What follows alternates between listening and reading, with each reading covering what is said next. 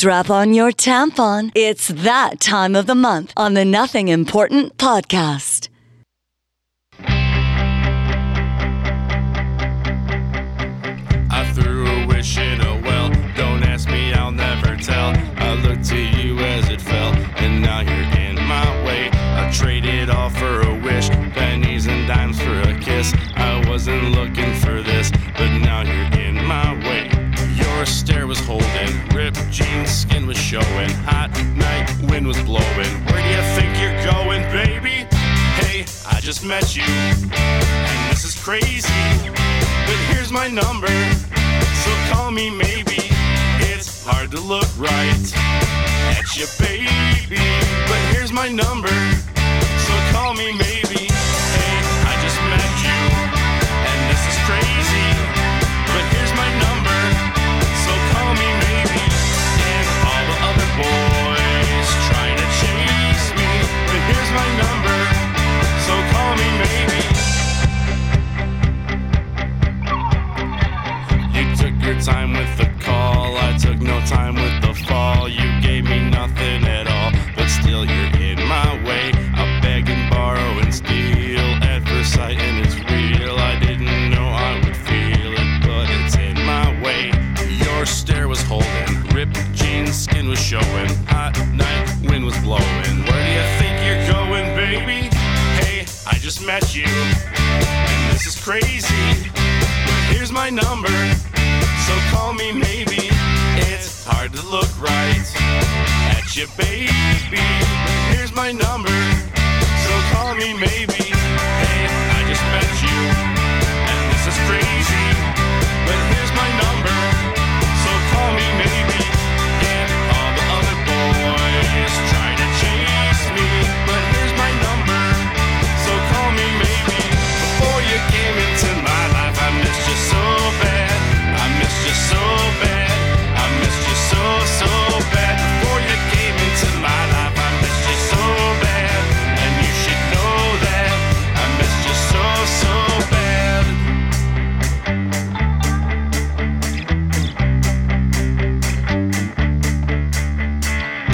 It's hard to look right at you, baby, here's my number, so call me maybe. Hey, I just met you, this is crazy, but here's my number, so call me maybe. And all the other boys trying to chase me, but here's my number, so call me maybe. Before you came into my life, I missed you so bad, I missed you so bad, I missed you so, so bad. Before you came into my life, I missed you so bad, and you should know that, so call me maybe.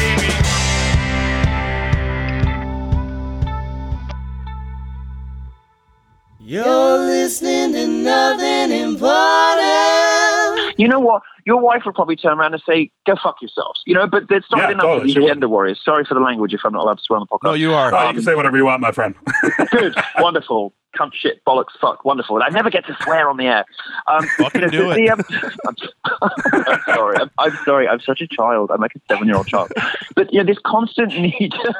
Please enjoy the show. That's great. That works.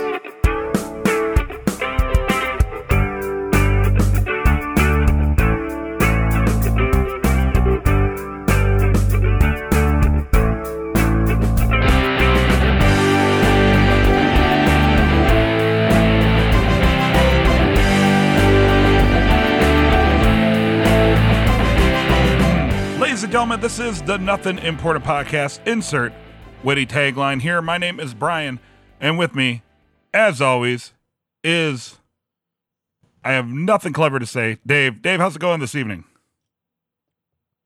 Good. Good. I'm fine.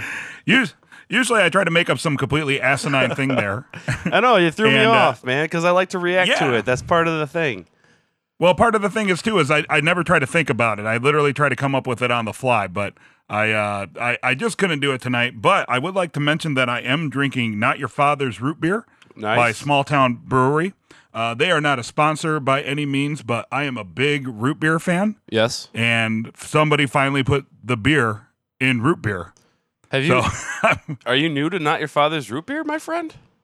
I, I am. I I'm I uh, I was given one finally about maybe two weeks ago, and uh, my buddy upstairs uh, that lives above me is like, dude, you want to watch out for that. It's it's really good. It's kind of dangerous. And I had one, and I love root beer. Yes. Like I don't really drink uh be, like Coke. I don't like Coke unless it's like McDonald's Coke. You get a large Coke from McDonald's. It tastes a lot different yeah. than it does out of a and and there's actual reasons for that, but we don't have to discuss. They have a mixture now. Recipe. But, it's a big thing. Yeah.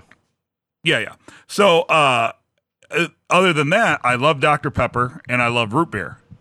And so I was excited. I'm like, wow, somebody kind of put the beer in root beer, and yeah. it was given to me. And uh, I was kind of excited about tonight's chat. And uh, I figured, you know what? I'm going to give these people some free publicity. And who knows? Maybe they'll send me a free beer or two down the road. That's a good idea. Um, I'm not so new to that. I had it at the Lockdown, which I believe is in kind of in your neighborhood. Um, yeah, yeah. And I've always been told, I haven't verified, that it's it's like five percent in a bottle and like eight to ten percent somewhere in there out of the tap. Mm. It's a lot stronger out yeah. of the tap. I had it out of the tap. I was pretty damn buzzed after one. Yeah. Well, either way, it, it's pretty damn delicious. We're waiting for our uh, special guest, Milo Yiannopoulos, to give us a call on the Someone Important hotline. But it's funny that you brought up Lockdown. Lockdown is a bar in Chicago. It's very heavy metal themed. They yes. have the best, best burgers. It's They're, absolutely awesome. Uh, I had the Cruelty to Animals burger. Yeah, it's uh, what, like ten, ten pieces of meat on this burger? It's ridiculous, yeah. right? It's a farm. Lockdown Burger in Chicago, Illinois. It's in my neighborhood. If you get a chance, go. You, you walk in, and it's, they have T Vs everywhere that are playing live heavy metal concerts. Yes. As you as you eat your food. And uh, I love their motto, because their motto is just simply, don't be shitty. So I didn't um, know that, because that's my thing. I can't believe I never said it on the podcast. My motto is rule number one. Rule number one is don't be a dick. Yeah, don't be a dick. That's it. So it's a variation of the golden rule, but yeah, don't be a dick. Yeah. But I'm glad you brought up Lockdown for another reason, because today, or actually yesterday, Pokemon Go has been released uh, in the United States. Are you familiar with Pokemon Go, Dave? No, I was going to laugh because I thought you were going somewhere else with that. No, no, no. But anyway, Pokemon Although Go Although they is, do call it, me the Jigglypuff, and my, my Jigglypuff t-shirt came in the mail. Mm-hmm. Nice, yes, nice, nice. Other than that, no, I, I'm not familiar with Pokemon. Well, uh, Pokemon Go is a phone app. It's an augmented reality game. So, like, you take the place of the Pokemon trainer, and it uses Google Maps. So, in the real world, your character only moves as you walk up and down the streets, and occasionally your phone will vibrate, and then your your camera will sh- or your camera will turn on, and through the camera, it looks like there's like a Pokemon like sitting at your house or on the steps or something, and you capture it. Right? It's kind of like geocaching, but for Nintendo nerds. Okay. And this has been like a huge app. Like it, it's it's a really big deal. It's already like number one on the iTunes charts, and it's already number one for revenue on the iTunes and Android tra- charts, and it's only been out worldwide for maybe twenty-four hours. Me and my daughter have been playing it a ton. It's it's a lot of fun. It's actually the first time I've ever played a Pokemon game, even though huh. I'm a huge Nintendo nerd. But yeah. um, it, it gives me a chance, you know, me and the kids, we get out, walk around the neighborhood, and we've been catching Pokemon for the past day or so. So in, in in the game... Uh, there's also, because it takes the Google Maps information, and in the game, every so often, you'll come across a Pokestop. And when you go to the Pokestop, it's a real-world location, and you'll get supplies like Pokeballs or eggs, whatever the hell eggs do. Like I said, I don't know. I've never played a Pokemon game. I'm still trying to figure it out. Uh, so what? Uh, one of the Pokestops next to my house is Lockdown Bar and Grill, and huh. it's great because... It in the little cartoon world on the app, it shows a real life picture of the side of Lockdown Bar and Grill. And on the side of Lockdown, they have that big heavy metal mural with upside down crosses, uh, blood, uh, Lemmy from Motörhead. It's amazing. And it just cracks me up because if you go to that Pokestop, that's the picture that appears inside the game when you're playing this cute little Pokemon Go game and you're trying to pick up these cute little monsters. That's so awesome. And there's a big so picture whole, of Lemmy Kilmeister. Yeah, exactly. It, it's amazing. I, I posted it on our Twitter at not, not Important P C. I posted it yesterday. It is the most metal Pokestop in the United States, I would I would figure. And uh, just on a side note, um, there's also the church across the street from me doubles as a Pokemon gym in the game. so, so uh, whoever is the gym master of the Pokemon gym, uh, I'm right across the street and I'm coming for you. So beware. Oh, I thought it was like the uh, like the preacher or something, or like the the archdiocese or whatever it is. You know, the head of the church would be the Pokemon gym master, right? Right? No, but that's what makes it amazing is if you if you get the Pokemon and you take over the gym, your Pokemon that you, you leave there, that's why you got to level them up, because the Pokemon that you leave there will try to fend off anybody that comes to your quote-unquote gym ah. to try to unseat you. That's awesome. And it's great because I don't even have to walk to the church. I can just sit on my couch and be the gym master. Of uh, so I will collect Pidgeots all day, which apparently is a really crappy Pokemon. What's also ridiculous. Great about that too is uh, the Pokemons that I get mostly are this little rat-looking thing called a Rat-a-tat. Okay. And I just find that hilarious because it is Chicago. We have a huge rat infestation going on right now. Oh, so I thought I you were going to talk po- about the gun violence. No, the Rat-a-tat. That's also very appropriate. So our guest this week is Milo Yiannopoulos, and I got to tell you, Dave, it's it's it's a little weird for me because me and you have been very open that we want very little talk about politics. On it's, it's in this. The name of the show, right? Exactly, nothing important. But also, as we've kind of shifted to this, uh, where we get to talk to very interesting people and and successful people, uh. I feel that he was somebody that if we were able to get on, even though he is very much a uh, controversial and political figure, mm-hmm. I felt like he was he was somebody that we shouldn't pass up if we get the chance to talk to him. I agree with uh, that. For for for the uninitiated, uh, Milo is a very outspoken, gay, British individual who also happens to be very conservative. He does not have a lot of tolerance for feminists, and uh, he just leaves a wake of destruction everywhere he goes. Every time he speaks on a campus, on a speaking tour, which is called the Dangerous Faggot Tour, he uh, just protests, and uh, he even got DePaul University shut down, which is just about a mile and a half from where I'm sitting now. And, uh, you know, I, I respect that because I, I would say you and I are actually politically, uh, we're probably two different ends of the spectrum. Which is funny because neither of us yeah. kind of vote. I'm not. So that's at, good because I'm not at an end of a spectrum. I'm a very one way leaning other way. Right. Exactly. But like, I'm very towards the middle because I see. Okay. Yeah. I see both. So we're, like, we're, we're both open minded and we're both devil's advocates, so we can see the other sides of things. Well, I think what's funny about you and I is like a lot of stuff I feel one way that you feel the exact opposite on. Yeah, that does most. But most of our views fall into the category of, how about everybody just shuts the fuck right, up and let exactly. people do what they want? Yeah. yeah. You know what I mean? Well, like, we we we are kind of old school gentlemen in the fact that we keep our politics uh, uh, polite when we speak about them. And mm-hmm. generally, if we're out in public and not speaking directly to each other, I, I don't th- feel that we ever... I've never seen you drawn into a political conversation in a group or a bar or something. I do and amongst close tries- friends. Only amongst exactly, close friends. Exactly, and that's how it should be. But yeah. if if I'm at a party and when people start talking politics, I'm the worst person for them to turn to because I'll just start like talking nonsense back to them, or I'll just stare at them as they're talking to me and then change the subject. So anyway, so Milo, uh, I was intrigued by him because I, I heard about him. Uh, I, I kind of just heard his name just reading the news and listening to the news and such. And then I heard him on the Adam Carolla Show, and I didn't really... his political views, in all honesty, I never really took anything away of like, wow, either I severely disagree with that guy or I severely agree with that guy. Uh-huh. I I was just more in tune with the fact that, wow, like he says how he feels. And it's it's refreshing because I feel like a lot of times nowadays, to go back to the political correctness thing, people always try to find a way to word things. Or if you feel one way and you know you're in a room where there's people that might feel the other way, you try to phrase your beliefs in a way that will discourage other people from piping up. Right. You know what I mean? Yeah. And I don't think he does that. He just kind of says how he feels, and he's and he's very confident, and there's a bravado about him right. that you know, th- look, this is the way it is. And at the same time, he doesn't try to shut anybody down.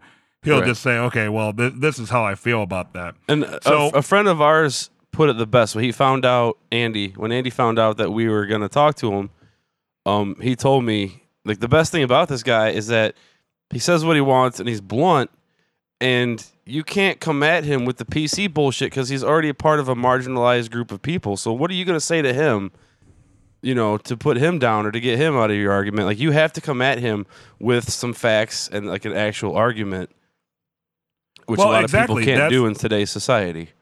Exactly. That's what makes him a quote-unquote dangerous faggot. Right. He's a gay man who openly used the term faggot, like, towards himself. Uh, you take the power out of other he, people's hands when you do this. I call myself a fat ass all the time because I got teased when I was younger. Right, and I, I think that's what he's he's really, I think that's what he's really trying to do. So um, he's just stirring the pot. Uh, I don't even think he's stirring the pot. I think he, I think he's just saying... Uh, I, in, in a weird way, I think he's not stirring the pot. Like, I think he's stirring the pot. Well, I, but uh, stirring the pot is usually a rabble rouser who just does it to be contrarian and piss people off. I don't think he's doing it like that. I think he's just, that's no, how he feels, and, and he's not going to be intimidated. He, I think he understands that doing that stirs the fucking pot because people are the way, you know, rabble rousers don't work. I mean, Donald Trump stirs up rabble rousers, which Milo's also a Trump supporter. But, mm-hmm. I mean, he does that by, like, he's just trying to offend certain people. He's trying to offend the vocal minority to get them stirred up because they're the vocal minority is a bunch of retards. Exactly.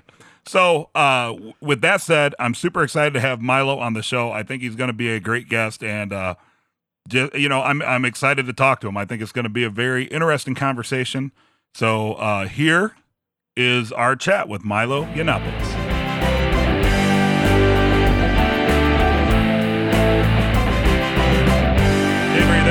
I am here. All right, Dave, we have Milo Yiannopoulos on the Someone Important Hotline. Milo, how are you doing this evening? I am wonderful. Thank you for having me. Hello, Milo. Thanks yes, for calling thank in. Yes, thank you for... we're, we're absolutely excited that you called in. Um, it's uh, I, I'm not sure where you're at in the country, so I know that it's probably a little bit later than where we are now. So, uh, again, we totally appreciate you chatting with us this evening. Of course, it's no problem. I'm in Los Angeles, but I don't really sleep, as most people who follow my Twitter realize. I have like three, three or four hours a day is enough, so I'm all good. I'm very happy to talk to you. Awesome. Well, we totally appreciate it, Milo. Um, well, I just want to start with uh, when when I first reached out to you, one of the things that really impressed me about you is your unapologetic approach towards Uh, current events and how you, you feel about that.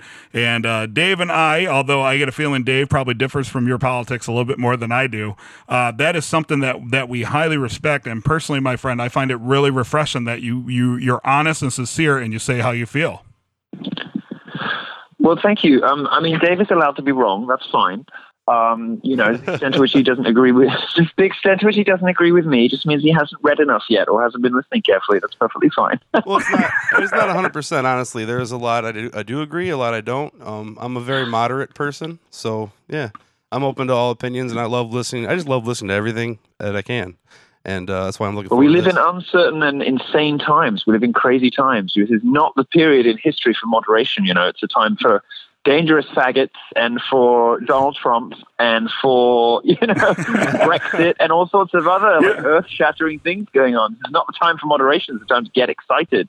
See, well, but and that's every yin needs it needs a yang. So I'm just I'm playing the yang. I'm I'm playing the uh, the other card. So I'll try not to tease you too much. When when when I first heard about Milo Yiannopoulos, I believe you were actually well. I've I've heard about you off and on, and then I, I heard your interview with Adam Carolla on the Adam Carolla Show, and as I looked it up, and your speaking tour is called the Dangerous Faggot Tour, and I and that made me fall in love just because it's so in your face that you know a lot a lot of people wouldn't wouldn't do that nowadays, you know, and I, I just find that completely refreshing. But it's insane. Like, I don't understand why people... Like, words only have the meaning you give them. No kind of string of letters has, like, innate magical powers unless you award it magical powers. Right. And so, I, you know, me using every outrageous word I can think of on my tour and calling people hideous, fat, monstrous, you know, lesbianic dykes and whatever, whatever it is. Um, you know, me just doing that is is, a, is my way of showing that if you give words power, they have, you know, they have power over you. And the, what the left has done, the political left, you know... with political correctness and the language policing, mob mentality, and public shaming is to give words so much more meaning and power than they ought to have. I want a world where everyone can be outrageous to each other. I want a world where we can insult each other and bitch about each other and be rude and obnoxious and catty and vicious and sometimes loving and affectionate and romantic. But, you know, I want a world where I want a world where the bad stuff is okay. I mean, we've got, we live in this culture now where niceness seems to be the most important thing. Like, don't offend anyone. Don't right. hurt anyone's feelings. Fuck that. I want to hurt everyone's feelings. I want everyone to be offended. It's only when you're offended that you actually, like, you know, that you start to think about things, that you start to consider alternative points of view. We live in such a stiflingly politically correct culture now that it's only by being outrageous and by being ballsy uh, that you can really get you can get through to people. If you step a little bit outside the consensus, if you just go a little bit too far, people will slate you and you'll get bullied back into conformity. But if you go out balls out and you're like, you know what, I'm a dangerous faggot. Um, you know, and all this discount, people have to listen and they have to take you seriously because they're so shocked and so taken aback by the temerity and the, and the boldness of it. So that's why I do it. I mean, it is it is kind of trolling, but it is trolling for a purpose, you know? Exactly. Well, the, that's awesome. And, you know, it hit really close to home. You were uh, in, uh, may I believe you were in DePaul University in Chicago, which is literally right down the road for me. And uh, just to see... that there there was people that paid to see you on your speaking tour, and then there was people there to strictly disrupt, and then the university was complicit in shutting you down. And I that's you know that that bothers me because isn't isn't that what going to college is about? Is about learning different viewpoints? Well, it certainly used to be, and I don't think it is anymore. I think American higher education institutions have become like They've become, well, they've, they ask for safe spaces. What they mean is this sort of cosseted environment, this home from home where you go and pay a lot of money to sit around and, and pretend that you like people you don't like and use language that doesn't mean anything and be fed conspiracy theories about the patriarchy and the wage gap and campus rape culture, all this stuff that just isn't true. American universities are completely derelict in their duties now, I think it's fair to say. And I've probably been on more campuses in America than pretty much anybody else uh, this year, and tour's not even finished yet. American universities are have completely given up their responsibility to expose people to new ideas, to new ways of thinking, to new styles, to new attitudes, to new information.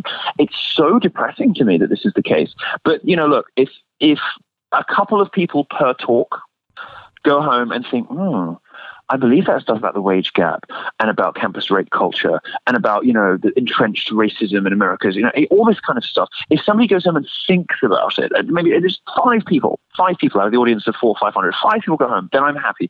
Of course, you know, it's not just the four or five hundred, it's also the thousand people who can't get in and the eleven thousand watching live and the seventy-five thousand who watch it later on YouTube, not to brag, but, um, you know, it, it, um, if some of those people are interested after the fact, then wonderful, because what I want to do is is just is blow apart this this stifling consensus that seems to have taken hold in American higher education. America is supposed to be the land of the free, the home of the brave. I mean, I came here from occupied Europe, you know, from Londonistan, hoping to you know to come here to to, to escape the sort of suffocating uh, progressive social justice left and to experience you know.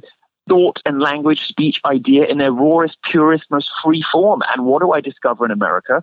The horror of um, the American public public and private universities, which are just, seem to me, set up entirely antithetically to the pursuit of knowledge and to the exposure of new ideas. Like, this is just, these are not environments in which you are going to learn new things or have your, uh, you know, have your preconceptions challenged. And that, to me, is horrifying. Right. And you know what, you know what I love about you too is, you know, you use the word fag and... Tell me some more things you love about me. Well, my, my beautiful friend has feed the beast, Brian. Uh, feed the beast. No, no. Look, it, it's, look. It, the thing, the thing I get from you is, like I said, I, I love your your unapologetic repro- approach, right? Like, but it, it doesn't seem like you try to stifle anybody if they if they try to retort. It seems that you openly invite that that loud discourse so people can say what they want to say. Of course, I want them to respond to me because I want to be proven wrong if I'm wrong. I'm just not wrong. Um, you know, I wanted. I'm just saying, you know, I want them to come. I don't. I want to know. I want an open marketplace of ideas where I come up against the strongest possible adversary, and because if I still win, If I still beat them, then I really know I'm right. And the left doesn't want that. They don't even want to hear alternative points of view. And so, you know, and people often describe me as sort of like unashamed or unapologetic, like there ought to be something shameful about a gay person that speaks their mind, or like I say something that deserves an apology. I know that wasn't the implication of what you were saying, but I often see these words pop up in coverage about me, and I just think, you know what, like that's part of the problem. That's part of the problem itself, that it just encapsulates the idea that somebody would just speak their mind, not afraid of being publicly shamed for using the wrong word. The idea that it is now brave merely to express your opinion on a subject, whatever that opinion is, that tell, that in itself is proof that I'm onto something. I think that in itself it indicates there might be something wrong with debate in the public square in America. There might be something uh, that has gone a little bit awry uh, in the university system. That I think is, you know, is, is so telling. And every, and I didn't mean to pick on you because everybody does this. It's almost reflexive. You know, you just, you just describe somebody as controversial, notorious, unapologetic. And it's like, I'm just sitting there thinking, I just talk common sense. I look at studies, I read what the data says, I crack a few jokes, and this is outrageous. This is something in American culture that is uh, unprecedented, that, you know, that people cannot cope with, that people need space, safe spaces and trigger warnings from. That's ridiculous. No, I, I, I totally agree. I, I've used this example on our show a few times. Uh, I, I worked at a place not too long ago where I had a, uh, a, a subordinate. She was a couple rungs down the ladder from me, who would openly uh, talk about fe- feminism and such. And one time she asked me about my wife. My wife is this awesome, beautiful, driven woman, but I don't think she considers herself a feminist by any means. And they asked me what attracted me to my wife. And I said, well, you know, she she's driven. She has an idea of what she wants to do with life. And she's cook, and she can cook. I, I would never date a woman that couldn't cook. So I'm, that and, one got you into trouble. Oh, oh my God. And then, and then all... hell broke loose, and I, I said, I'm like, look, I'm not saying that her only station in life is to be in the goddamn kitchen and cook me food, but look, like I'm, I'm, I'm, I'm a big dude, I'm a big manly man, and I want a woman who can cook. And for some reason, this became, this beca- this went to human resources, and I, oh, I actually wow, told, because you said you, you said you loved your wife because she could cook. Right, and that was like the actually told, example too. It wasn't even the top example. This, oh, yeah, you know, look, yeah, this is, sorry to interrupt you, but this is it's so this is, this is so typical. Or the left does, they turn in, they turn compliments into insults. Mm-hmm. You know, it's like, oh, she's beautiful, she can cook, she can do all these, you know, and and all of these things. You know, there's this constant need to find offense in everything, yeah, and this See, constant need you. to take umbrage at every remark and to paint women as constant, perpetual victims. You know what? Your wife would probably turn around and say, "Go fuck yourselves," you know. But it's not yeah, enough totally. of these gender warriors. Sorry for the language if I'm not allowed to swear on the podcast. No, you are. Oh, you can say whatever you want, my friend. Good, wonderful, cunt, shit, bollocks, fuck, wonderful. I never get to swear on the air. Um, Fucking you know, do the, it. The, um, I'm, I'm sorry. I'm, I'm sorry. I'm such a child. I'm like a seven-year-old child. But you know, this constant need, this constant need to always be offended by everything, I, and always on someone else's behalf. It's so ridiculous, isn't it? Hey, ridiculous. Standing it, up for it, other people totally is. is such a it's such a thing now. It's looking for excuses to be butthurt about something someone else said about somebody else. Like, you're taking it personally, it doesn't even involve you. And then we talk a lot about that, the vocal minority and taking umbrage with things that just, just let it go. Like, who cares if you're offended?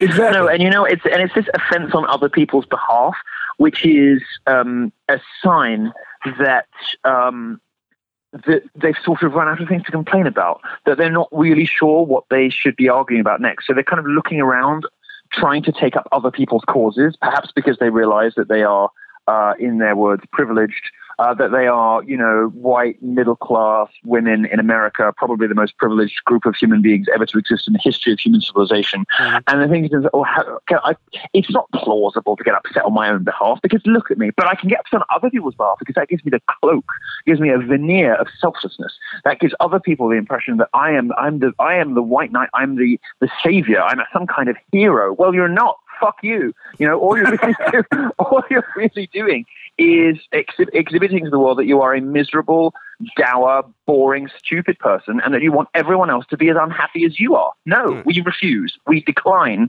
to be dragged down to your level. We will not be as miserable as you are. And if you want to say fag, and we want to say we're, we we love our wives because, well, not in my case, obviously, but if somebody wants to say, you know, that he loves his wife because she's hot and she makes a mean fucking stew, then you're going to have to sit back and like it, because there's nothing wrong with that. let me let me ask you about the let me ask you about the word fag, because I think you're like the best person to ask about this. All right, I'm so probably like, the world expert on the word faggot. All right, so like me, I'm a, I'm a straight dude. Most of my friends are are pretty straight, manly type guys, and if they do something stupid, it's not uncommon at all to be like, man, dude, don't act like a fag. Like, don't be a fag. Like, just just do it. But right. So, I mean, but what what is your personal view on that? Because uh, well, me, I think I'm that's the saying... actual real, that's the real use of fag. That's the, that's the one that I want to bring back. You know, there are some instances in which gay, there's just no alternative to it, you know? Like, dude, that is gay. And I hear my friends all the time. I, know, I hear my friends all the time, and they're right. And there's really no better word sometimes, you know? Mm. And you just want to say he's being, he's, he's being a fag, or, or dude, that is gay. It's funny. It's funny, and it conveys all of the things that you want to convey in that statement. It's lame, weak, crap, Hillary supporting, immigrant loving, whatever. You know, these are the real meanings of, of gay. These are the real, these are the real meanings of faggy. You know, the fact that a couple of, you know, dick-sucking chutney punchers get upset because you say faggot. Well, fuck them too. have you have you so, seen? I love that. Uh, have you seen the South Park episode from many years ago, the F word, where they describe uh, Harley Davidson riders that are really like loud, obnoxious as faggots, and like then the gay community gets offended by it, and they're like trying to explain, like, no, we're not talking about like what's we're not talking about gay people, we're talking about fags, and like right, yeah. I love that. It's like, uh, I'll suck a dick, but that dude's a faggot. Exactly. No, I mean, this is this is a perfectly reasonable, respectable way. I mean, they're always these, these minority people. They're always telling us, the left is always telling us, reclaim the vocabulary. You know, take queer and make it your own. Well, I'm taking faggot and I'm making it my own, and I'm giving the entire human species a lifetime retroactive fag pass. You can say it as much as you want about whatever you want. If anyone's listening here, go forth and fag.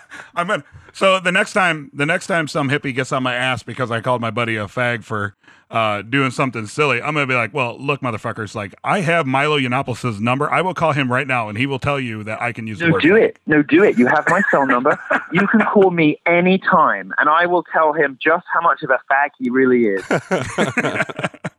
That's awesome. Uh, I, I do have to ask you a super important question that we ask everybody on our podcast. So I hate to get too deep and uh, too political, but uh, Milo, what what is your favorite frozen pizza? Oh, um, well, I'm not allowed to eat pizza anymore because I'm on a very strict diet. Oh, okay. So I'm going to have to speak quietly so my trainer doesn't hear anything. I am uh, I am a, a heretic, which will not come as a surprise to anybody who has listened to this conversation or who has read anything of mine or seen me on T V or whatever. But uh, I am a particularly, especially a maverick, a heretic, an an an apostate when it comes to pizza. And the internet's not going to like this, but my favorite pizza is Hawaiian. I love pineapple on pizza. I don't care nice. Who knows about it. I, I'm, I'm completely unapologetic about that. Ham and pineapple pizza. Ham and pineapple pizza all the fucking way. Awesome, awesome. that, that's, me, me and Dave, you know, we're we're not uh we're not as uh uh beautiful as you are, you know. So like, we eat a lot of pizza. So that's an important question for us. Stop, stop. If, in fact, if you don't, well, actually, maybe carry on for another forty-five minutes. But after that, stop. uh, Milo, it, it's been absolutely awesome talking to you. I, I was going to say, next time you're in Chicago, I hope you I hope you hit us up. I, I'd love to chat with you again. We'll go out. But, I'll be but I'll be fucking... off my diet by then, and we will go out for a deep pan. How's that? Oh, dude, bring it on! I, I will I will take you around. We can use we can call everybody fags. It'll be it'll be great. It'll be the greatest thing ever. We'll go out. We'll eat we'll eat deep pan Hawaiian, and we'll call everyone fag. I cannot uh, imagine a better evening. That sounds like that sounds like my my. My perfect mandate. If I was going to go on a date with a man, that is exactly what I'd like to do. Well, I would like to give you that gift, so we will do it. Awesome. Uh, Milo, you have wheel. a podcast? Yep. Dave, obviously. Yeah, you can come too, huh, Pumpkin. Don't worry. uh, Milo, you have your own podcast, The Milo Yiannopoulos Show. You can find that on iTunes. Your website is yiannopoulos dot net. And please, if you're even somewhat curious about Milo and how he feels about things and, and what he has to put up with, please check out the Dangerous Faggot Tour. Uh, I, I'm, again, super excited you came on, and I had an absolutely awesome time, and I hope we could talk again, my friend. Second that. Thank you so much. Thank you for having me. Thank you, Milo. You have a wonderful night, all right? Cheers. Take care, guys. Bye. Cheers.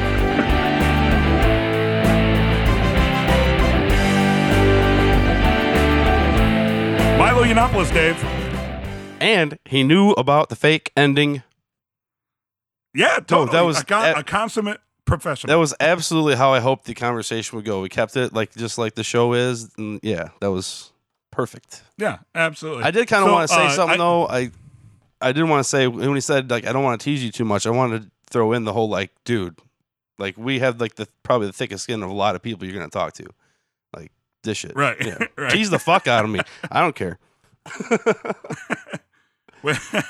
Well, I'm glad. Milo seems like a, a very nice guy, uh, super cool, and uh, I, I'm glad that he came on the show. Um, make sure that you check out our Better Call Saul podcast called It's Saul Goodman. You can find that at w w w dot it's saul goodman dot com. Uh, coming up next week, we have an interview with Ann Cherkis, who's a writer for Better Call Saul. Now, listen, okay, nothing important, people. I fucking know. We have a bunch of Better Call Saul people on there, but Better Call Saul is kind of where our bread is buttered a little bit, right? Yeah, Dave? a little bit, a little bit.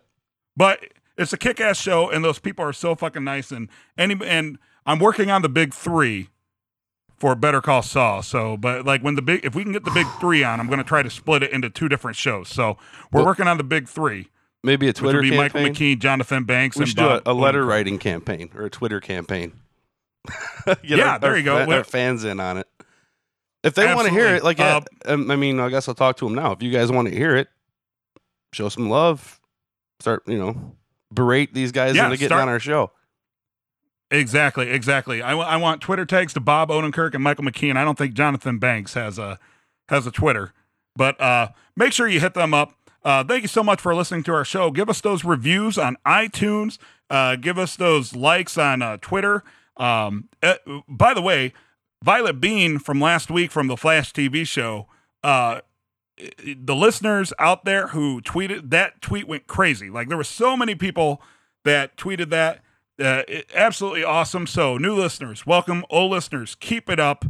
Uh, we'll talk to you, you next week with Ann Cherkis, from uh, a writer from Better Call Saul. Should be very interested, especially for those of you interested in not only Better Call Saul, but just the process of how to make a show, how to write a show, all that good stuff.